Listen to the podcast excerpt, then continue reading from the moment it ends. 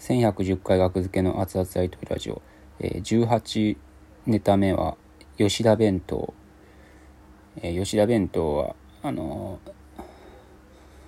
ー、えー、ドリカムの何度でも何度でものやつの、えー、まあ替え歌で弁当弁当屋さんっていうね、えー、ネタですね。もうこの当時めちゃめちゃこのネタばっかりやってたな。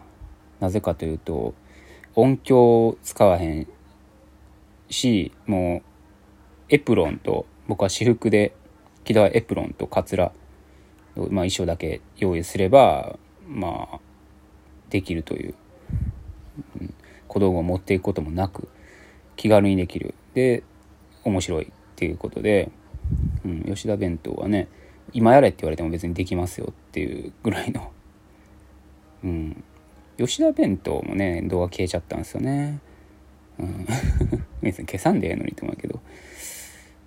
あんぐらいね。って思うんですけど。吉田弁当。まあなかなかオーディションとかも通らなかったですね吉田弁当は。